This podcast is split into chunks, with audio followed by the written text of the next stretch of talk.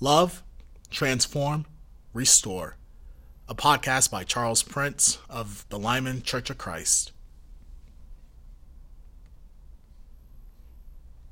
I stand before the crowd, listening for my name. They shall be crucified, this man is who to blame. Knowing what I deserve, they free me from my chains. I turn to see his wretched face. I did not know it was his grace. It's you freed me from the chains. It's you took away my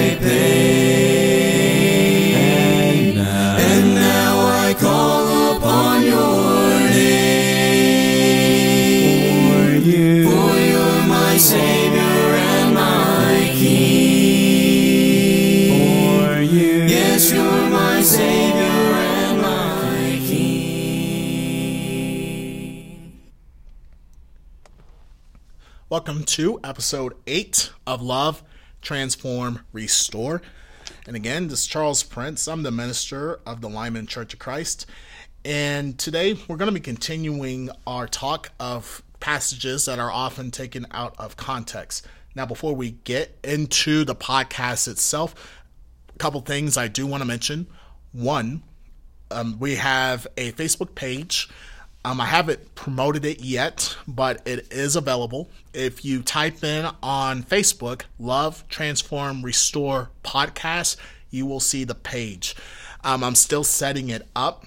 I'm still setting up links and also setting up some other things such as a username so it'll be easier for people to find the podcast just type it in the, the url and find it easier that way two if you are listening to this podcast and you have any questions or comments that you have um, that you want to send to me please email me at cprince at lymanchurchofchrist.org again that's c Prince, C P R I N C E, at lymanchurchofchrist.org. Uh, you can pause to get it down, rewind if you have to to get it, or you can go to the Facebook page. The email address is there as well. Uh, after I get done with this podcast, I am going to share it to my personal profile and also have the uh, church profile share it as well. And this Facebook page is primarily for um, promotion of the podcast. And do not misunderstand me. The Lyman Church of Christ page, they share it, they promote it, and that is still going to continue. And I appreciate it still being shared on there. But the reason I'm making this Facebook page, or have created this Facebook page rather, is so that everything so we can have a page and a source that so, solely is talking about the podcast and this will also allow me to do more promotional work for the pro, for the podcast and to spread the word about the podcast a little more not just in the community of Lyman but to as far as possible so listening to the podcast, please keep in mind, please continue to share these podcasts. Um, they are they do a tremendous help in getting the word out. Uh, we're getting more listeners each week. It's not large numbers, but we're just starting off, and I think that we're going to continue to get more numbers. And so continue to share these either on your Facebook, Twitter, or Instagram. Uh, we're starting to do a little more promotion on Instagram as well to try to get the word out about these podcasts and get the truth out to more people, the truth that we read about in the Gospels, uh, in the Gospel of Christ. And so, without further ado, let's get into the lesson. As I mentioned last week, the topic rather the verses that we're going to discuss that are often taken out of context come out of the wonderful book of Romans. Romans chapter 10. Romans chapter 10. We're going to look at verses 9 and 10 right now because these two verses are often taken out of context. And I'll explain how they are taken out of context in a bit. But right now, Romans 10, 9, and 10. Because if you confess with your mouth that Jesus is Lord and believe in your heart that God raised him from the dead, sorry, putting the laptop on mute. Let me start over. Because if you confess with your mouth that Jesus is Lord and believe in your heart that God raised him from the dead, you will be saved. For with the heart one believes and is justified, and with the mouth one confesses and is saved. These two verses are very beautiful verses. These verses gives us hope and knowing that we have hope in Jesus Christ. That we have a hope to be saved from our sins, to be saved from that everlasting punishment that is coming after the you know after the judgment day. And we must realize the blessedness that we have that God had provided a way for us. Now, in answering the question, how is this verse, these two verses, are taken out of context? How are they taught incorrectly? Well, the first thing we have to realize is that when these two verses are usually spoken, sometimes they're spoken together, and sometimes they're spoken separately, or maybe just verse 10 is spoken of mainly, but a lot of times when you hear people reference these verses, and truthfully, you might see these verses probably more common in little tracts that you see in the in the bathrooms or in other public places. I have not seen this much in Colorado, but back south where I'm from, Georgia to be more specific, it was not uncommon to go um, into the bathroom. And when you get done using the bathroom, you go wash your hands, and it's not uncommon to see a little tract next to the sink and the tract will be called the ABCs of Salvation. And it'll talk about what these ABCs are, and we're not going to discuss what exactly those term, what the uh, ABCs are, and concerning those tracts and the common belief on how to be saved today. However, when they get to the C, I will say the C stands for confess or the confession they'll get to that part and they'll usually have either Romans 10 9, Romans 10 9 and 10, or Romans 10 10, any combination of the verse or just one of the other. And they'll say that this is the point after which you have done this, you are saved. Now, some will say, will add on that the confession is actually a two part and actually confessing that you believe that Jesus Christ is the Son of God. And some might have a written out confession for you to say. And then some will say that an additional part is needed a prayer to be said, or what's called the sinner's prayer. Now, sinner's prayer is a technique that has been fading out over the years, but it still is heavily believed in a number of pockets of the Christian worldview but it is fading. Nonetheless, it is still taught to a degree. And the thing that we must understand from this is while it is true that confession does lead to salvation, we must realize that this is not the only verse in the Bible that says something must be done to be saved. And you're thinking to yourself, oh, okay, wait a minute. If it says here in verse 10 and with the mouth one confesses and is saved, and which in talking about earlier in that verse, for with the heart one believes and is justified. So if you take that verse, you think, okay, all I have to do is believe and then confess that I am saved. And that, if you're reading that, that's true. However, that's not the only verse that says that something must be done to be saved. Other actions are required. Now, you might be thinking to yourself, oh, wait a minute, where are you getting at with this? Well, first, before we look at any other verses, let's continue on reading. Let's not stop at verse 10. Let's go to verses 11 through 17. For the scripture says, Everyone who believes in him will not be put to shame, but there is no distinction between Jew and Greek, for the same Lord is Lord of all, bestowing his riches in all who call on him. For everyone who calls on the name of the Lord will be saved. How then will they call on him in whom they have not believed? And how are they to believe in him of whom they have never heard? And how are they to hear without someone preaching? And how are they to preach unless they are sent? As it is written, How beautiful are the feet of those who preach the good news! But they have not all obeyed the gospel. For Isaiah says, Lord, who has believed what he has heard from us? So faith comes from hearing, and hearing from the word of Christ. And so we're seeing a lot is happening in these verses here, verses 11 through 17, that it is simply not just of believing and confessing, but one must also hear. They must understand that they must hear the actual gospel of Christ. That they must hear what it is. What is this good news? And seeing the many things mentioned here, especially in realizing verse 12, for there's no distinction between Jew and Greek, for the same Lord is Lord of all, bestowing his riches on all who can who all on all who call on him. In verse 13, for everyone who calls on the name of the Lord will be saved. And a lot of people will also look at verse 13 and say, look, this confirms what it says in verse 10 that for the one for with the heart one believes and is justified, and the mouth one confesses and is saved.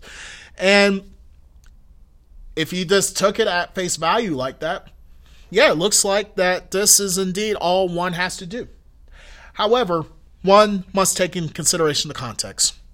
First of all, who is Paul, through inspiration, writing this letter to? He is writing this to the Romans, to the Christians in Rome. So, with that being said, if he's writing this to the Christians in Rome, does he have to put down in this chapter everything that's required to be saved? No, he doesn't. Why? Because these individuals already know what it is that they have to do to be saved. And now you're probably looking and listening to this and thinking to yourself, okay, what are you getting at? It says right here that it want, with the mouth one confesses and is saved. And it also says verse 13, for everyone who calls on the name of the Lord will be saved. And that is true.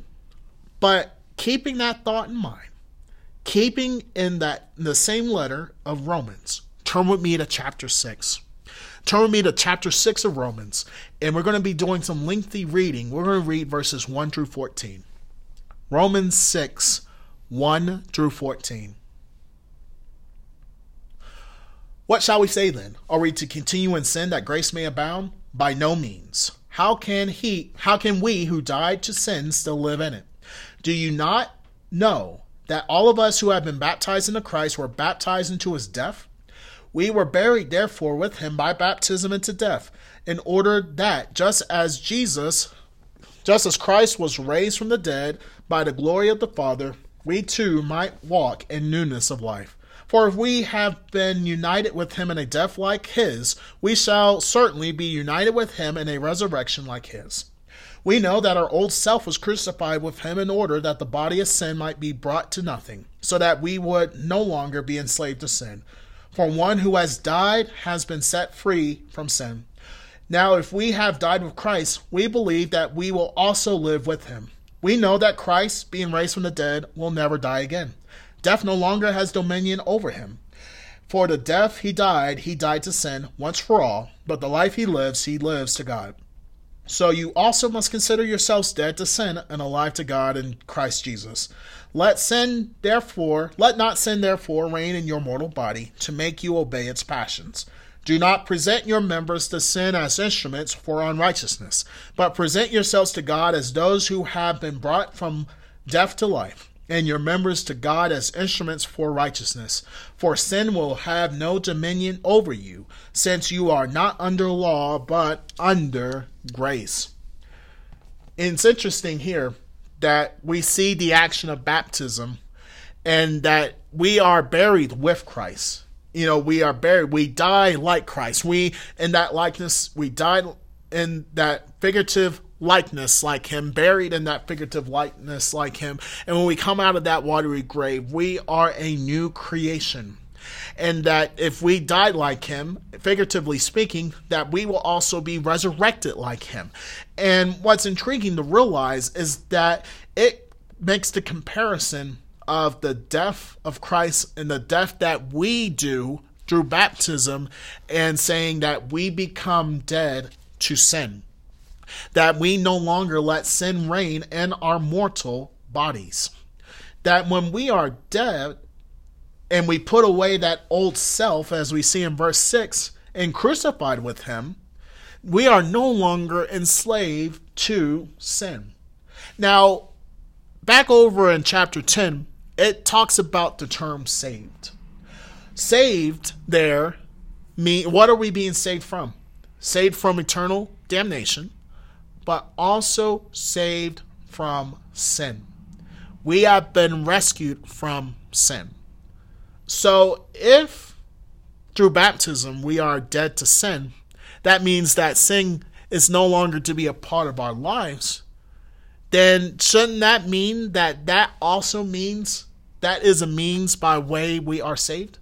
Indeed, it is. Now you think to yourself, okay, so are you saying that there are two ways to be saved? Definitely not. I am not getting at that at all. But then you ask yourself, okay, but why are you bringing us over to Romans 6 then? I mean, we already discussed that in Romans 10, you know, with the mouth that confession one is saved, but then you bring us over to Romans 6 and you're telling me that we when we come dead to sin through baptism, that we are, you know, that that is a way, you know, we are no longer part of sin, that old self is no longer there, then what are you getting at? And I promise you, you will see where I'm getting at here. Because I want us to understand something about Scripture. And at this point, I like to make a comparison to something non religious. I'm a big fan of the Hunger Games series. I love the Hunger Games series. Um, honestly, I've seen the movies before I read the books. My wife convinced me to read the books. I did. I enjoyed the books much better than the movies. And same thing with other series of books, maybe Harry Potter series and other series uh, that I love to read. Now, I bring this up because if I have never heard of Harry Potter or the Hunger Games series, never seen anything about it and whatnot, would it make logical sense for me to pick up um, maybe in uh, for the Harry Potter series, would it make sense for me to pick up the Order of the Phoenix, which is the fifth book, and start from there and start reading? Hunger Games. Would it make sense for me to start with the third book in the trilogy, uh, Mockingjay? Is it make sense for me to uh, to read that without reading books one and two? No, it doesn't because we understand that in order to get the complete picture and the complete idea of what's going on in these books or in these universes, as some might call them, we understand that we have to understand the full context and fit the puzzle together on how these characters had gotten to where they are at. Now, I use that as an example because sometimes we forget that scripture is no different. Now, understand scripture is not fiction like those books, but scripture is similar in that one must not rely on one passage to get all of their information. Just as I if I was to read one chapter of any book of any series that's not even the first book and expect to have an understanding, it's not going to happen especially with no knowledge beforehand of what is taking place. So when we look at Romans chapter 10, we must realize that while those two verses are true there in verses 9 and 10, many people don't realize there are other verses that talk about salvation. So what is it we're getting at? So that means that salvation, there are pieces to the puzzle we must fit. So, no, there's not more than one way to come to God, but there is a process.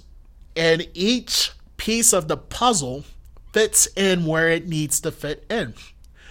Confession and belief is needed, but those are only pieces of the puzzle. Baptism is included, as we just read in Romans 6, but these are pieces of the puzzle. For instance, in Hebrews 11, in verse 6. And this context here is in reference to Noah and or Enoch rather, and realizing in verse 6 and without faith it is impossible to please him for whoever would draw near to god must believe that he exists and that he rewards those who seek him which i do prefer the older translations rendering there of diligently seek him and realizing that there is uh, that faith is needed. That belief is absolutely needed. But as mentioned, these are pieces of a puzzle. Because would you be surprised if I told you that while Romans 10 9 and 10 says that, that if you go over to Mark 16 and verse 16, it says, He that believes and is baptized shall be saved? So you're now being told that something else, you know, you're told, oh man. So are you telling me there's another verse that has that same wording, saved, in it? Well, well, what am I to do? You know, what exactly, you know, what, you know, how do I interpret this? Would you be surprised if I told you in First Peter chapter 3 in verse 20 and 21 that Peter through inspiration is making a comparison of Noah and the flood waters that came on the earth and a comparison to an action that we've been discussing in which in 1 Peter 3 20 and 21, because they formerly did not obey, when God's patience waited in the days of Noah while the ark was being prepared, in which a few, that is, eight persons, were brought safely through water. Baptism, which corresponds to this, now saves you not as a removal of dirt from the body, but as an appeal to God for a good conscience through the resurrection of Jesus Christ. And so, in realizing that, we come to, we have to make some decisions. Is the Bible giving us more than one way? No. Because we must realize that if there's multiple verses saying certain actions need to be done to be saved, then that means God expects us to fit the puzzle together and realize that every part of this is equally important. I might be speaking out of term here, but the reason I believe the Holy Spirit chose in separate passages in showing these different actions that are needed to be saved or for the forgiveness of sins is so to realize that each of these steps are equally important. Not one is more important than the other. And we must realize that that is such an important thing. You know, turn with me to Acts chapter 17. Acts chapter 17. I want to look at verse number 30. In Acts 17 and verse 30, scripture tells us the times of ignorance God overlooked, but now he commands all people everywhere to repent. He's commanding that repentance is a necessity. Is a necessity. It has to be done. That does not make belief less important, does not make confession less important, doesn't make baptism less important, but it means that repentance God views it as equally as important, equally important as the other steps that we have listened or that we have mentioned this evening. And realizing that that there are several steps and that pieces of the puzzle must be combined. We must come to some realization on how does that logically fit? Because some might say, well, when does baptism come? You know, and that's why Acts chapter 2 does an amazing job. Acts chapter 2, look, starting at verse 37. And we're going to talk a lot about verse 37 right now. Acts 2, verse 37. Now, when they heard this, they were cut to the heart and said to Peter and the rest of the apostles, Brothers, what shall we do? For those that never read Acts chapter 2, this was the day of Pentecost, um, 50 days after Passover, so 50 days after the death of Christ and the burial and resurrection. You know, not exactly that number, but it's been a good bit after the resurrection of Christ. And what we must realize is that the death of Christ was still on their minds. Peter, um, his sermon is recorded here. He's talking to them about Jesus Christ. He's talking to them about how they had crucified the Son of God. And he uses a lot of Old Testament examples and showing that Jesus was predestined to come and that he was, that he had a duty. And that he had a duty to do what he needed to do and called upon and mentioned about prophecies that was prophesying this particular day and this era that was to come. And in verse 22 of Acts chapter 2, men of Israel, hear these, hear these words Jesus of Nazareth, a man attested to you by God with mighty works and wonders and signs that, that God did through him in your midst, as you yourselves know. In verse 23, pay attention to this. This Jesus, delivered up according to the definite plan and foreknowledge of God, you crucified and killed by the hands of lawless men. In which he makes this uh, similar statement later on in this uh, in this chapter, in which he quotes David in talking about how David had said in verse 28, or actually verse 25 to 28. For David says concerning him, I saw the Lord always before me, for he is at my right hand that I may not be shaken. Therefore my heart was glad, and my tongue rejoiced. My flesh also will dwell in hope. For you will not abandon my soul to Hades, or let your Holy One see corruption. You have made known to me the paths of life. You will make me full of gladness with your presence. Verse 29 Brothers, I may say to you with confidence about the patriarch David, that he both died and was buried, and his tomb is with us to this day. And he makes mention that David was not talking about himself here because he is still buried with, you know, still buried on earth.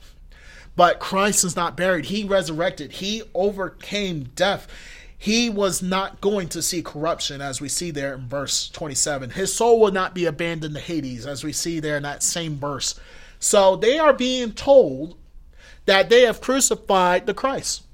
And verse 37 is so important because when they're asking, What shall we do? They were cut to the heart. So, verse 37 tells us a lot of what is going on. One, if they were cut to the heart and they're asking, What shall we do? This means that they have produced enough faith to be convicted that they need to do something. So they have faith. But before faith, they had to hear. They heard the word of God. They have heard from Paul, from Peter and the rest of the apostles this message. The message that they had delivered up the Son of God. They delivered him up. So with upon hearing that, they produced enough faith to understand that they had messed up. Even though, as Peter mentioned, it wasn't the foreknowledge of God, it was part of the plan of God. But they had delivered up the Messiah to be killed. So they recognized that they had a problem. They believed that they indeed killed the Son of God and that the Son of God, that Jesus of Nazareth, was indeed the Messiah they was looking for. So they've heard as we've read in verses uh, 11 through 17 of Romans chapter 10, they believe. They had enough belief that they wanted to know what was the next step. Because they're asking, what shall we do? They're not booing them out the building. They're not trying to stone them. They are seriously asking, what it is can they do to be saved from the fact that they have killed Jesus Christ? And so we see the hearing and the belief already there. And verse 38 is especially important because since we see that they have heard and they have believed, then we must see what Peter is going to tell them. And Peter said to them, Repent and be baptized, every one of you, in the name of Jesus Christ, for the forgiveness of your sins, and you will receive the gift of the Holy Spirit. He's telling them, Repent and be baptized. So we see in logical order, upon hearing the word of God, they then had hearing what they have heard, they believed what they had heard. And with that belief, Peter's telling them that they need to repent and be baptized. And also, as we read in Romans 10 9 and 10, confession is needed. So, but the, here's the thing you might think to yourself, okay, well, why don't we see confession here? Well, if they have that belief and if they're willing to be baptized, then logically we come to the conclusion that they have no problem professing that faith. They had no problem asking what they needed to do to be saved. So it is logical for us to conclude that they would have given that confession and had no problem confessing, oh yes, I believe I believe that Jesus Christ is the Son of God. And can you imagine that confession might have sounded a little different than what we might typically think about confession? Think that I believe, you know, I can imagine someone being so convicted and saying that I believe that the Son of God that I have put to death is indeed the Son of God and that He is going, that He will save me from my sins if I am obedient to Him. And which, if you think about it, all of our sins put Jesus on the cross. We put Jesus on the cross and we get to confess that name despite us having done that to him. And that's an amazing thing. So that's the reason why we can logically see that, yes, one who believes and confesses the name of Christ will be saved. Yes, one who um, believes and is baptized, as we'll see in Mark 16 verse 16, will be saved. We see here that one who repents and is baptized will be saved. In 1 Peter 3 21, seeing that baptism saves us today. So we take those things, and Acts 2 perfectly puts those things in order for us to see that hearing the Word of God is a necessity to salvation. Having faith is a necessity to salvation. I mean, we just read in Hebrews 11 and verse 6 without faith, it is impossible to please Him. Verse 6 of what we just uh, we just mentioned in chapter 11 makes it very clear that belief in our faith is extremely important. But it is a necessity that repentance is needed. Changing one's life from sin and wanting to turn to God is a necessity. Confession is a necessity, and being baptized is a necessity.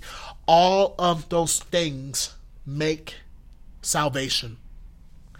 And I want to talk a little bit about baptism here because one of the most common things that you'll hear about baptism, there's two extremes that are often talked about baptism. You have because if you're listening to this podcast and you have never heard about baptism being required for salvation, and I want to talk about this because it's debated a lot in the Christian world. And I want to talk about this because, first of all, um, there's two groups. There's one group that will tell you that baptism is not a necessity, it's an optional thing. And we'll discuss that after I mention what's the other group. Then you got the other group that go the opposite direction and ignore the first four steps we talked about. You know, hearing, believing, repent, and confess, and will put so much emphasis on baptism that they make it seem like that baptism is the only step that's needed. And neither of those views are correct. And I'm going to explain why. The first view about baptism not being essential, you may have heard it worded very differently than what I say, but one of the most common beliefs about baptism is that baptism is just an outward sign of what has occurred inside of us. So, in other words, many people, many religious groups will teach that you are saved after making the confession because, again, they are going to Romans 10 9 and 10 and using those verses only to discuss what is salvation.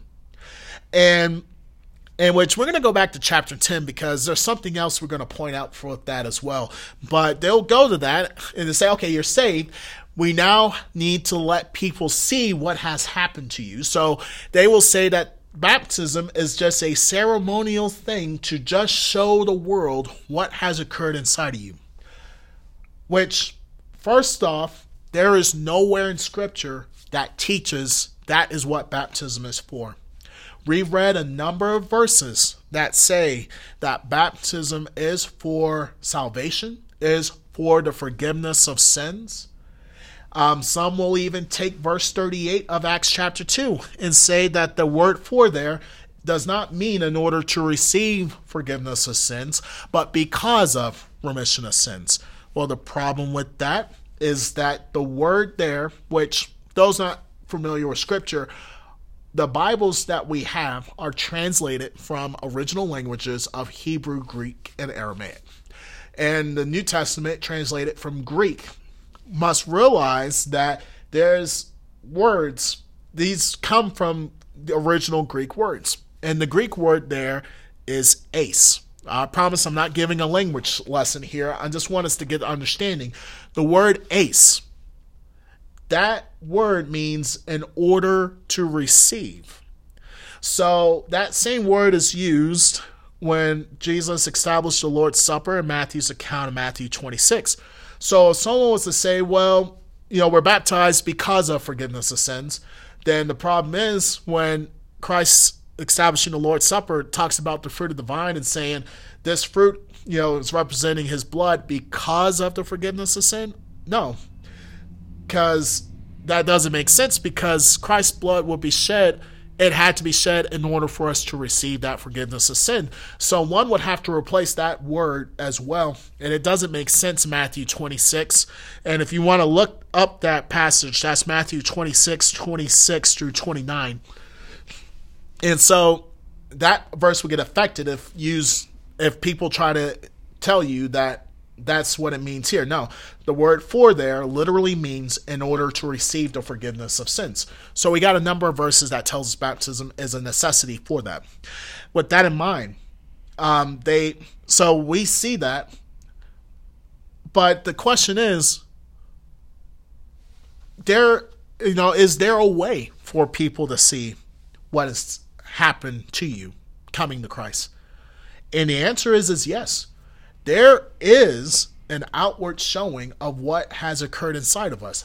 But it is not true what people try to say baptism is for.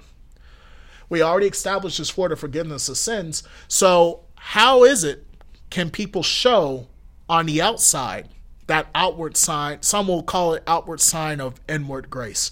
How does one show that? Well, the Bible actually tells us how we are shown that. Turn with me to Matthew chapter 7. Matthew chapter 7. We're going to look at verses 15 through 20. Matthew 7, 15 through 20. This is talking about false teachers, but I want us to especially look on after because I want to take this a little out of context and talk about fruits. But in Matthew 7, verse 15 to 20, beware of false prophets who come to you in sheep's clothing, but inwardly are ravenous wolves. You will recognize them by their fruits. Are grapes gathered from thorn bushes or figs from thistles? So every healthy tree bears good fruit, but the diseased tree bears bad fruit. A healthy tree cannot bear bad fruit, nor can a diseased tree bear good fruit. Every tree that does not bear good fruit is cut down and thrown into the fire. Thus, you will recognize them by their fruits. And yes, this is recognized of false teachers, but this also tells us that how will people know what has happened inside of us?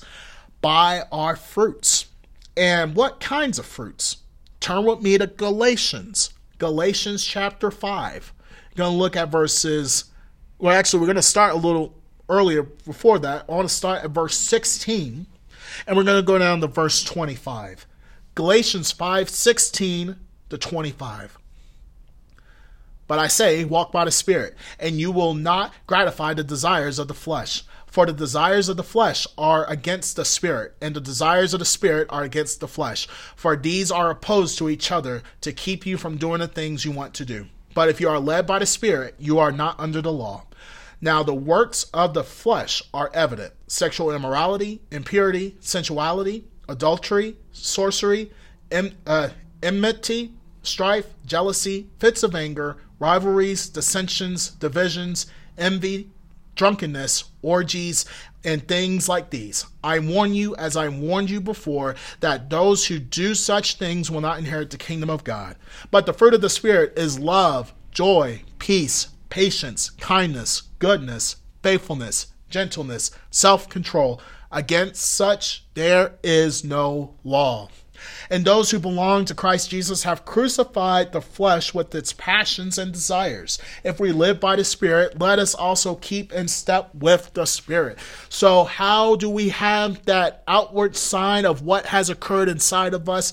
Through the fruits that we bear. And we see that with the fruits of the Spirit uh, of love, joy, peace, patience, kindness, goodness, faithfulness, gentleness, self control, and we forsake the things of the flesh as we see in verses 19 to 21. We forsake those things because we are different.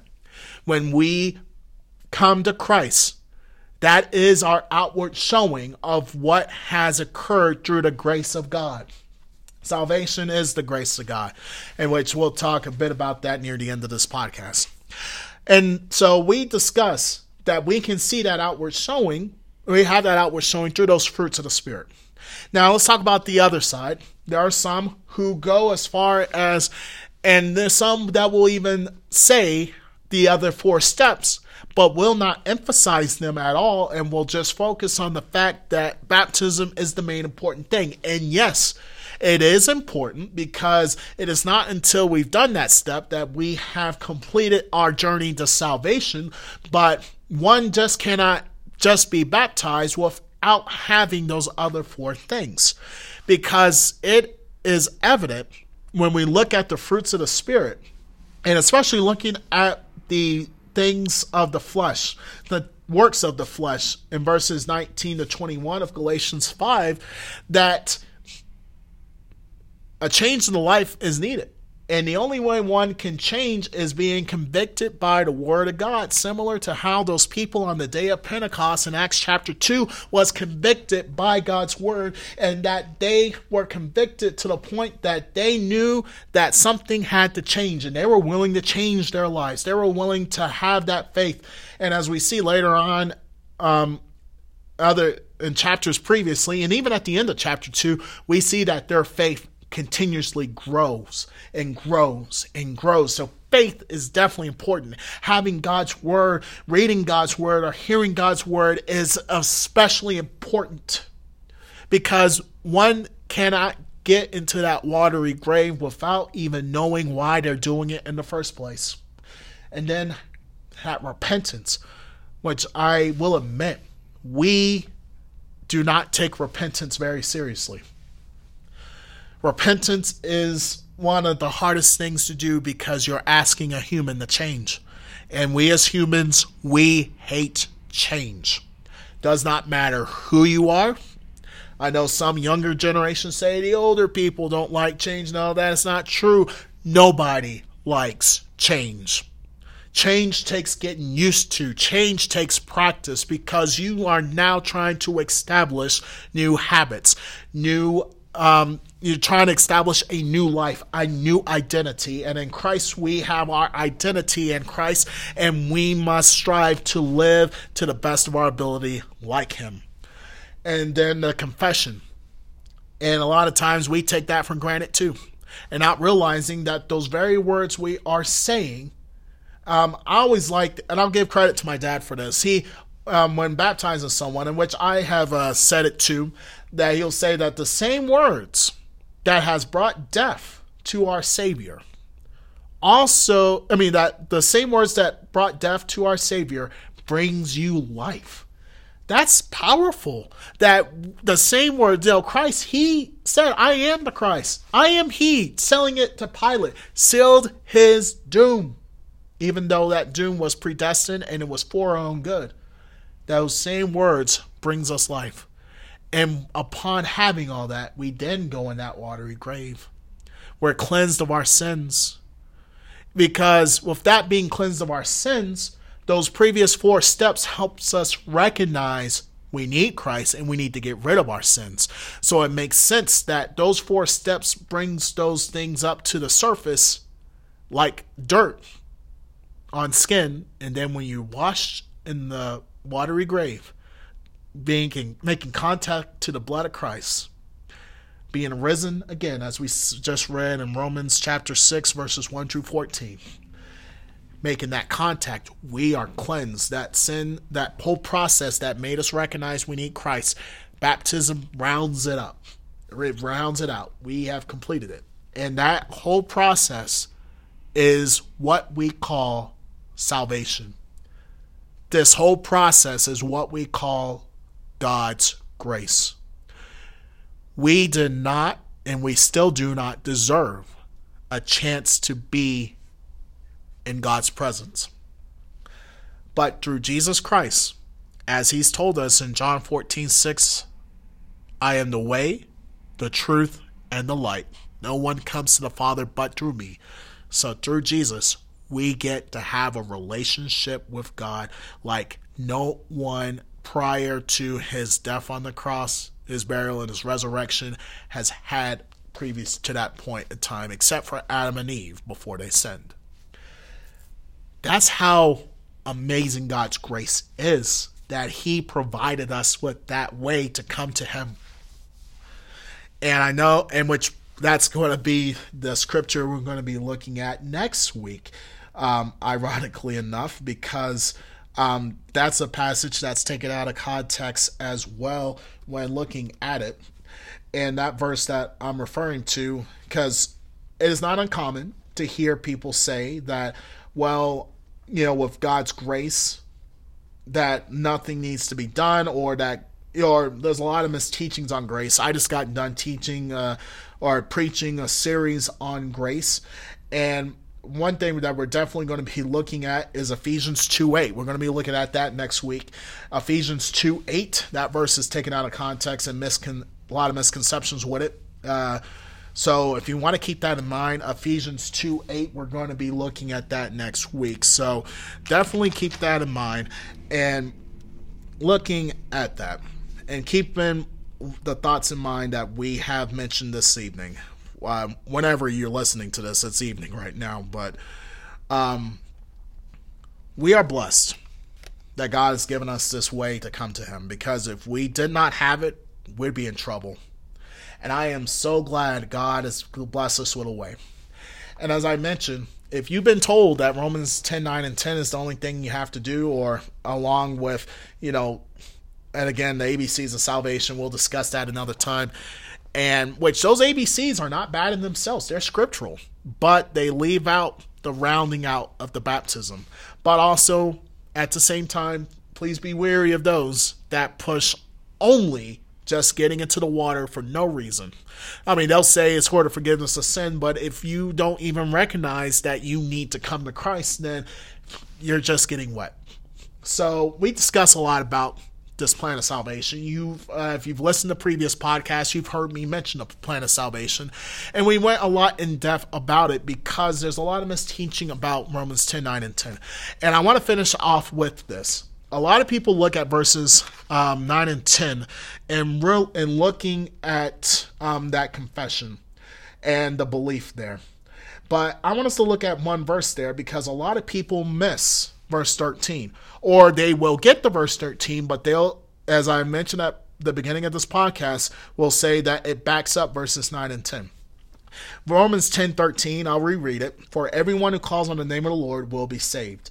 And what many do not realize is that baptism is found right there in verse 13. Now, you probably might be thinking, what? I don't see baptism anywhere in that. Turn with me to Acts chapter 22 and verse 16. Acts chapter 22 and verse 16.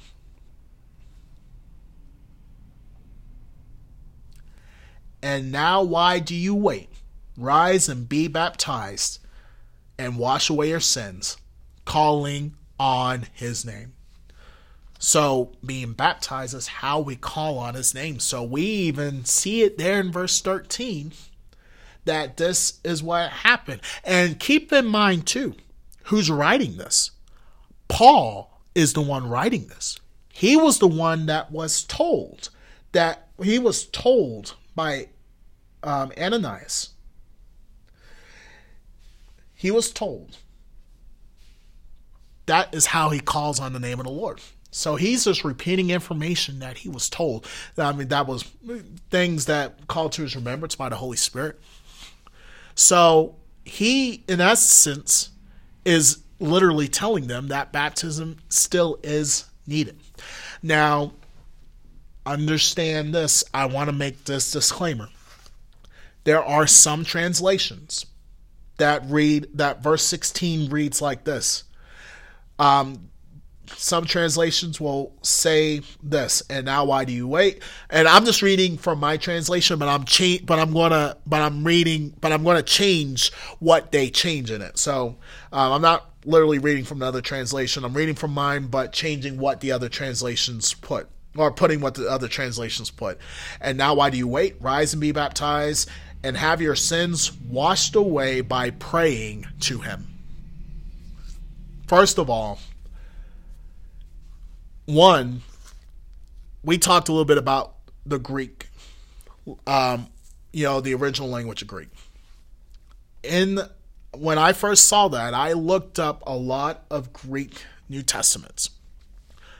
no Greek or say Greek, original language, whichever term you want to use, no manuscript supports the wording and have your sins washed away by praying to Jesus. Because they'll say, be baptized, and then they will make it seem like that the washing away of the sins comes from praying to Jesus.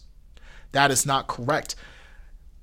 The translations that read baptized and wash away your sins. That term and there is a conjunction. So which means that the washing away of sins and baptism are conjoined. And that's how it reads in the original manuscripts. And the original manuscripts give us the indication that it is by doing this is how we call on the name of the Lord. So I pray that this has been a tremendous help to you and helping you understand the scripture more. And I know a lot of times there's a lot of confusion a lot of confusion into understanding um, you know, what exactly is the right thing to do because so many people will tell you there are all these different things you have to do to be baptized. Um, not to be baptized, but to be saved. And there might even be some groups that will tell you there's more, way more steps you have to do than just four to be baptized. Don't listen to them either. Listen to what the Word of God has to say. And that is our goal here with this podcast Love, Transform, Restore, is for you and any and all of us to understand that we have a responsibility to obey God and not man, to turn to the word of God and not to man's understanding. So I pray that this podcast has been of tremendous help to all of you that are listening and whatnot. And I pray that you all will have a um, have a better understanding of what all we have talked about this evening. And I pray that if you have any questions, please contact me either on the Facebook group or on the email on the Facebook page. And again, I will prob- I will promote that page so everyone can see it. So again, tune in next week. Thank you all for tuning in. You all have a good rest of your week, and to God be the glory.